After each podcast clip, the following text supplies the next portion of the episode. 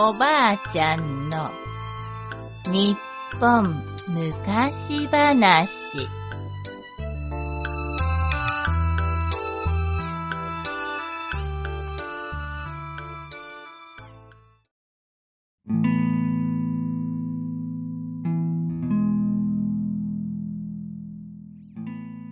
人魚が教えてくれた秘密。むかしむかし仕事の終わった若者たちが浜辺でお酒を飲んでいると海から美しい歌声が聞こえてきました。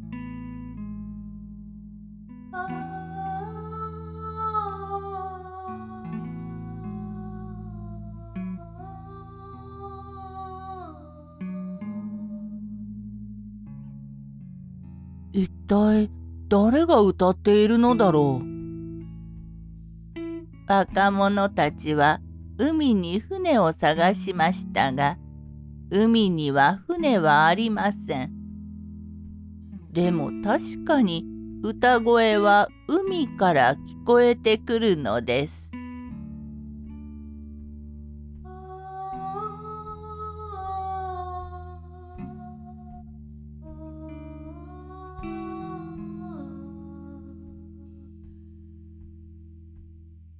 若者たちはお酒を飲むのも忘れてその歌声に聞き惚れていました。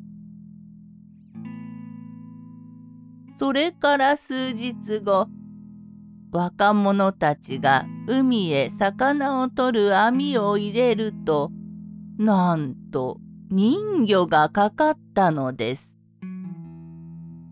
この海には昔から人魚が住んでいると噂されていました。人魚は本当にいたんだ。こいつを売れば大儲けができるぞ。若者たちは大喜びです。すると人魚が涙をこぼして言いました。お願いです。どうかこのまま海へ返してください。いや、逃がすわけにはいかん。お前ならきっと高く売れるからな。それに人魚の肉は不老長寿の薬だというし。人魚は涙を拭くと静かに歌を歌い始めました。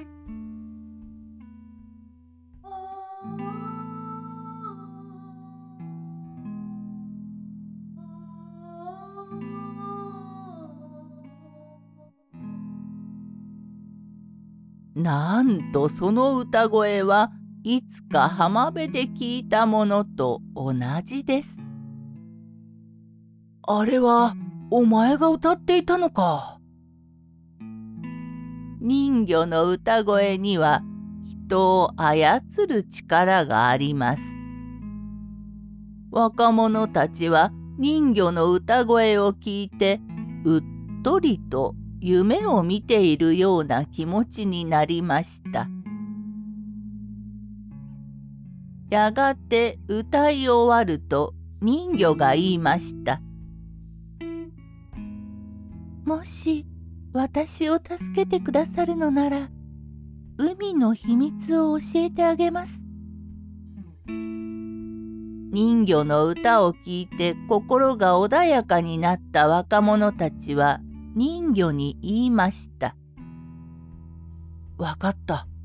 助けてあげよう。ありがとうございます。人魚は嬉しそうににっこり笑うと、船から海に飛び込んで言いました。明日の朝に大津波が村を襲います。できるだけ早く高いところに逃げてください。それを聞いた若者たちは村人たちに人魚の言葉を知らせに行きました。若者たちの住む村の人たちはみんな人魚を信じていたのですぐに荷物をまとめると山へ避難しました。よし、まだ時間があるから他の村にも知らせてやろう。若者たちは手分けをして他の村にも人魚の言葉を知らせに行きました。しかし他の村人は人魚を信じていないので誰も若者たちの言葉に耳を貸しません。何をバカなことを人魚なんているはずないだろ？う本当なんだ。本当に人魚はいて朝に大津波が来ると言ったんだ。いい加減にしないか。こんな夜中に人騒がせな。もうすぐ夜明けです。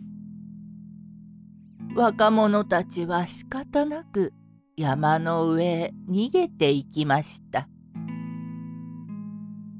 そして間もなく人魚の言った通りに誰も見たことがないような大津波が襲ってきて浜辺の村々をあっという間に海へ引きずり込んでしまったのです。この大津波で多くの人が死んでしまいましたが若者たちの村の人たちは人魚を信じて避難したため誰一人死んだ者はいなかったということです。おしまい。